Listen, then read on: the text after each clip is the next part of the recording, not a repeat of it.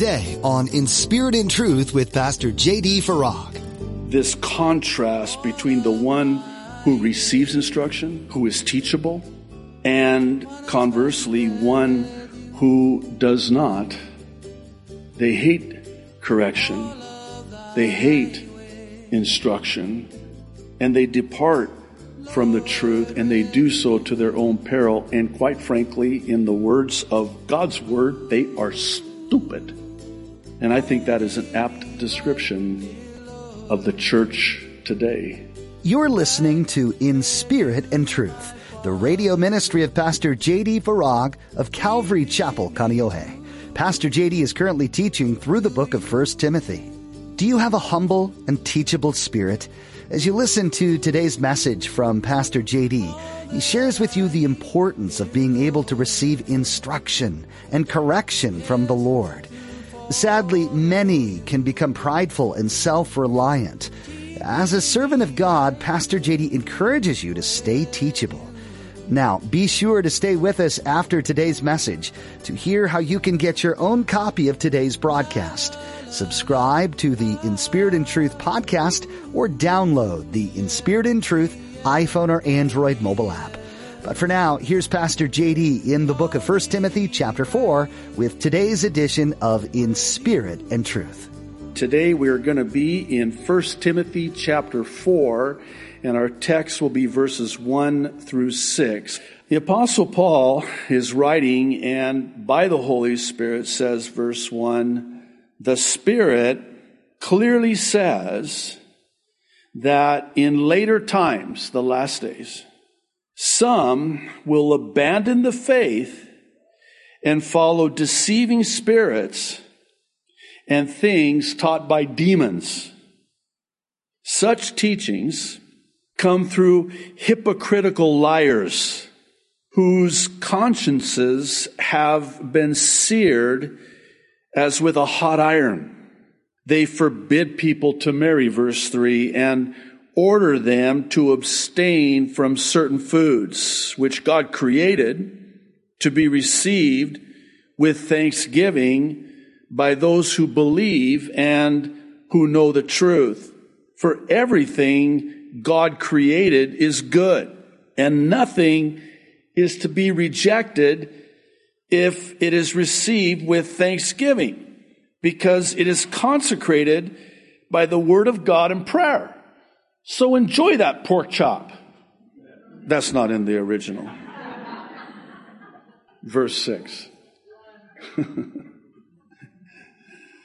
if you point these things out to the brothers and sisters, you will be a good minister of Christ Jesus nourished on the truths of the faith and of the good teaching that you followed.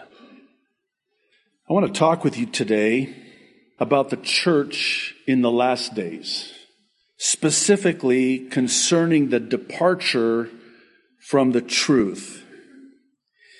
Sadly, one need look no further than to the condition of the church today to see that it fits the description of the church in the last days. And that's what I want to talk about today. I'm going to start with the last verse in our text today, verse 6.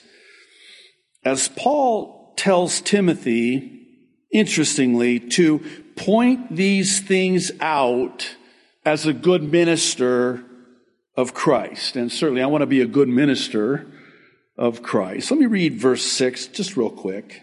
If you point these things out, I want to highlight that because Paul does not say, if you straighten these things out. And that's key. And that takes the pressure off, quite frankly. It's not for me to try to straighten it out it's only for me to point this out. If you point these things out to the brothers and sisters, you will be a good minister of Christ Jesus, nourished on the truths of the faith and of the good teaching that you have followed. Now, what's interesting about that is there's this departure from following the truth, a departure from the truth, and instead a following of demons, doctrines of demons. And that is what Paul is saying here. Now, it's important to understand that Timothy was a very young pastor dealing with very big problems in the church there in Ephesus.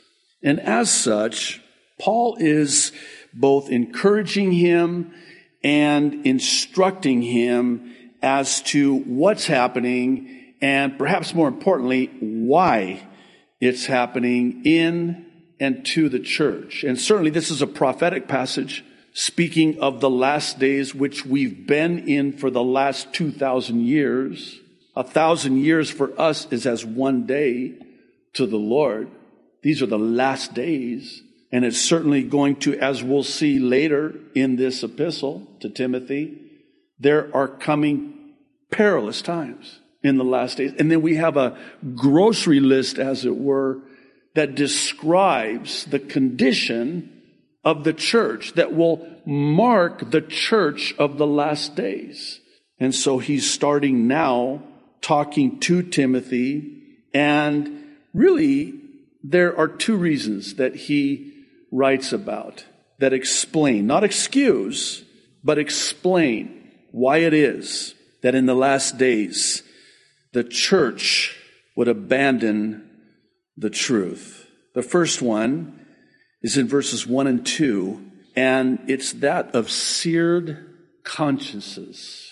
Here, Paul says that the Holy Spirit revealed this to him. The Spirit expressly says, clearly says, how in the last days some would depart from the truth and follow these deceptive spirits. He then says that those demonic teachings are going to come through hypocritical liars. Interesting. That's deliberate. They're deliberately lying and deceiving. And the reason is is because their consciences have been seared as with a hot iron. In other words, all the nerve endings are dead. There's no sensitivity to the truth. It's been seared. They don't, they don't have any sense. And the reason that's important is because it indicates that there was this process in which they callously stiffen their necks and harden their hearts to the truth. That's what Paul is describing here. Proverbs 29 1 says, Whoever remains stiff necked after many rebukes will suddenly be destroyed without remedy. This is describing many a church today. And sad to say, the pastors of those churches who have abandoned the truth, lost confidence in the Word of God, and they followed after these doctrines of demons. And over a process of time, their hearts, their minds have become calloused and hardened and so there's no nerve endings. There's no sensitivity. They've been desensitized, if you will. Proverbs 12:1. This is one of my favorite proverbs. I think you'll see why here in a moment. It says, "Whoever loves instruction loves knowledge, but he who hates correction is stupid." That's why I like it. Yes, stupid is in the Bible.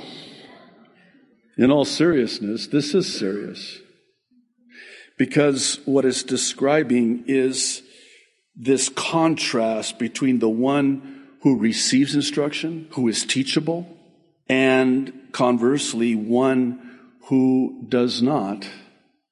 They hate correction.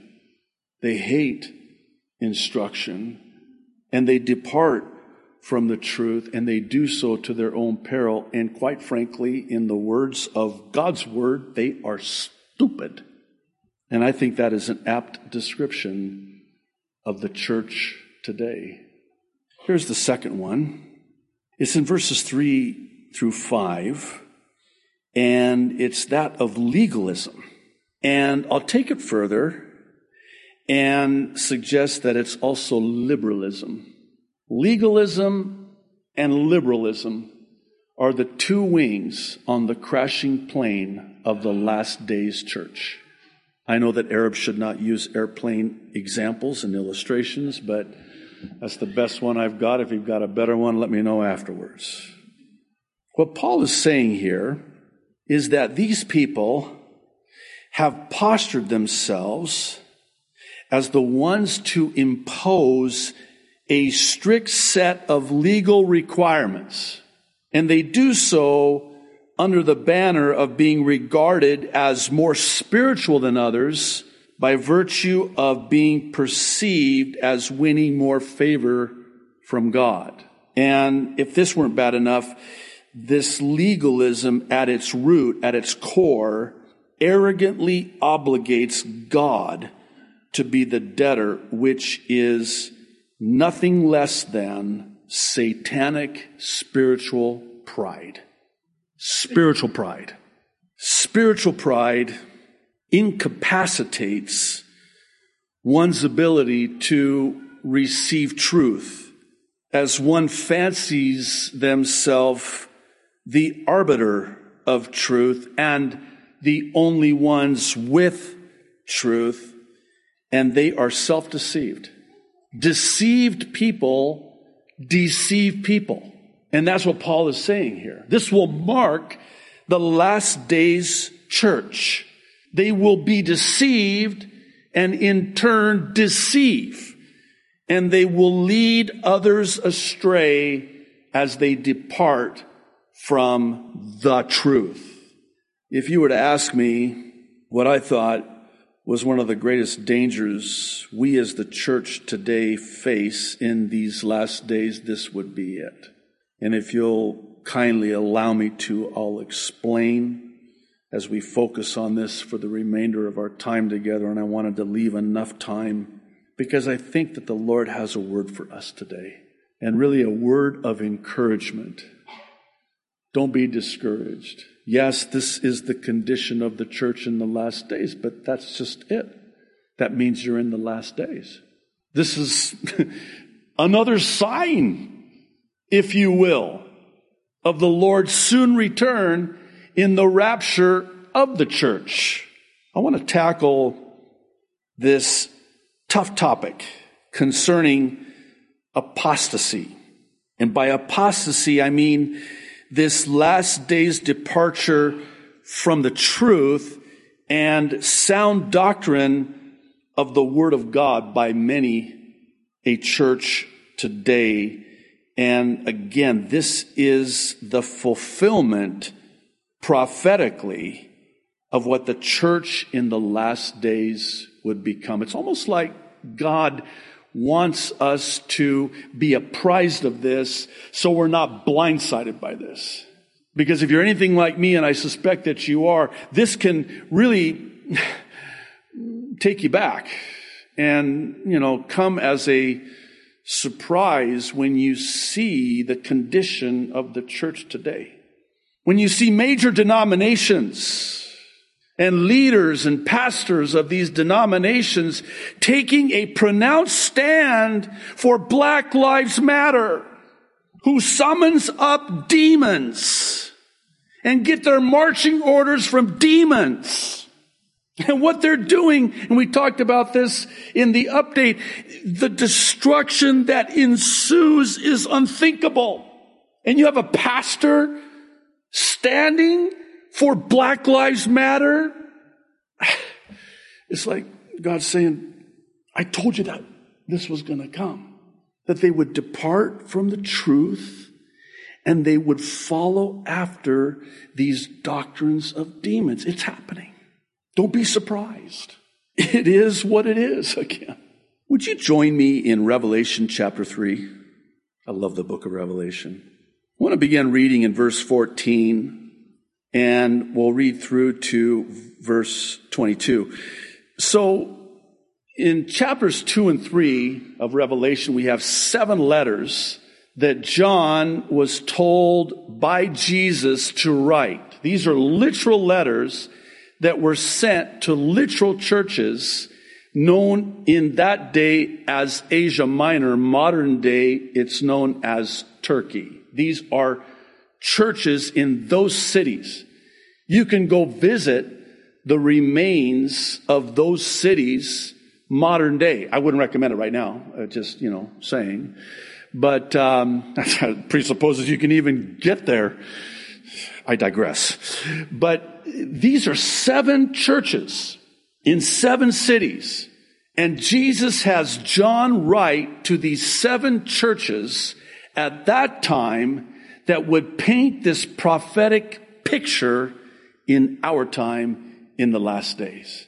And this last seventh of the seven churches, the church of Laodicea, is a prophetic picture of the condition of the church today. And there are some details here that I would like for us to look at and talk about. Verse 14, right out of the chute. This is interesting. And to the angel of the church of the Laodiceans. Right. Why is that interesting? Because the six churches prior, it's not to the angel of the church of Ephesus, it's to the, to the angel of the church in Ephesus, to the angel of the church in Smyrna, to the angel of the church in Sardis, to the angel of the church in Thyatira, Pergamos, Pergamum, Philadelphia. But when he gets to this church of Laodicea, he says to the angel of the church of the Laodiceans, it's not even my church. Remember now, this is the one, as we'll see in a moment, where he's standing on the outside knocking to get back in. He's not even inside anymore. And you know what's really interesting? Laodicea is a combination of two English words laity and diocese, or rule, or decision. In other words, this seventh church, this church of Laodicea, is a church that is calling their own shots. They're making all the decisions. The laity decide. The laity rule. Jesus is not in his rightful place on the throne at the center of this church. He's on the outside, wanting to come back in. These things, says the Amen, the faithful and true witness, the beginning of the creation of God. I know your works, that you are neither cold nor hot. I could wish you were cold or hot. So then, verse 16, because you are lukewarm and neither cold nor hot, I will vomit you out of my mouth. You make me sick to my stomach. You know what's interesting about this? Laodicea was located close in proximity to another city there in modern day Turkey called Hierapolis. We read about it in the book of Acts. Hierapolis, actually, again, you could go there today. The most magnificent and spectacular hot springs, natural hot springs. I mean, unbelievable. You can go online if you want and look at photos of these natural hot springs in Hierapolis. So here's Laodicea, right? They don't have those hot springs, but what they do have is a lot of money. It's a very wealthy church, as we're going to see here in a moment. So you know what they did? They built these sophisticated and elaborate water systems to bring the hot springs from Hierapolis into Laodicea. Why not? They could afford it. But here's the problem. By the time that hot water got to Laodicea, it wasn't hot anymore. It was lukewarm. Ah, that's what he's saying here. And they would have gotten that Oh my goodness. They were like, oh, no, he didn't. Yes, he did. You know, when you're thirsty and you, you drink lukewarm water, no, I don't want lukewarm water. I want cold, ice cold water. But no, you're not even that. You know how when, well, of course, here in Hawaii, we don't really relate so much to it, but when I lived on the mainland, there were some really cold days.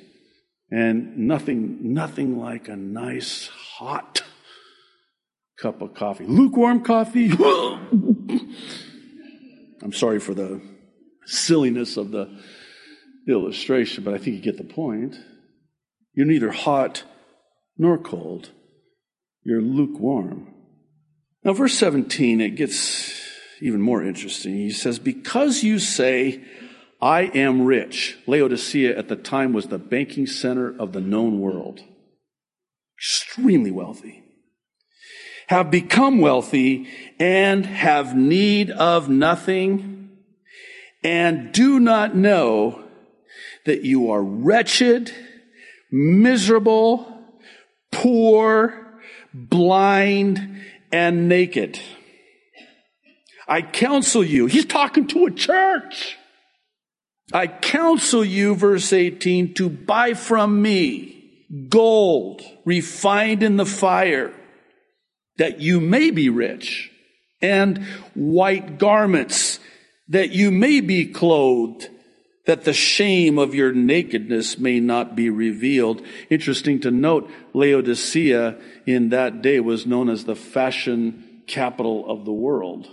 And so he's talking about, you think you've got the latest and greatest of, of fashions and clothing? You're naked. And it was also on the cutting edge of medical uh, breakthroughs, specifically in the area of the eyes. And that's why he says, and anoint your eyes with eye salve that you may see. Now picture this church. I, I imagine in my mind's eye this, I mean, going, growing, glowing church, hip church. You can't find parking. Get there early. The greeters, come on in, just as you are. Ah, you don't need your Bible. And you sit and they've got the coolest worship. I mean, smoke machines, man, because we can afford it. Oh no! By the way, uh, just uh, as a side note, don't expect the pastor to get up there and preach the word, because we don't want to offend anybody. So we just want you to come. We want everybody to feel welcome. Hey, all lives matter. Black lives matter. Yellow lives matter. Purple lives matter not eternal lives matter. And you can sit in a church like this, a Laodicean lukewarm church. You can sit in that church and you can leave and feel good about yourself. Because there's no conviction. There's no truth. It's a lie. We're so glad you joined us for this edition of In Spirit and Truth with Pastor J.D. Farag. If you haven't yet found a church home, we'd like to encourage you to make that a priority. A church family is a source of support, comfort, and most importantly, faithful prayer warriors. Paul wrote the book of 1 Timothy with this in mind. He knew how important it was to have the support and prayers of other believers in Christ. Church is also a place you can serve and encourage others too. If you're in the Kaneohe area, you're always welcome to join our church family. At Calvary Chapel Kaneohe, we meet on Sundays and Thursdays for a time of worship, fellowship, and in-depth Bible study with Pastor JD. You can find service times, directions, and more at our website in spiritandtruthradio.com. While you're there, be sure to check out Pastor JD's additional teachings as well as his Mid-East prophecy updates an accurate look at what the Bible has to say about this time in our world. You can also find Pastor JD's ABCs of salvation there. This is a great tool to share the simplicity of the gospel message with friends and family. Again, that website is inspiritandtruthradio.com. As we continue to study the wisdom from the book of 1 Timothy with Pastor JD, we hope you've been encouraged to live out your faith in a new way. The Bible holds information, encouragement, and instruction that will be beneficial to you on your faith journey. So keep diving in. Well, that's all we have time for today, but be sure to join us next time for more from God's Word, right here on In Spirit and Truth.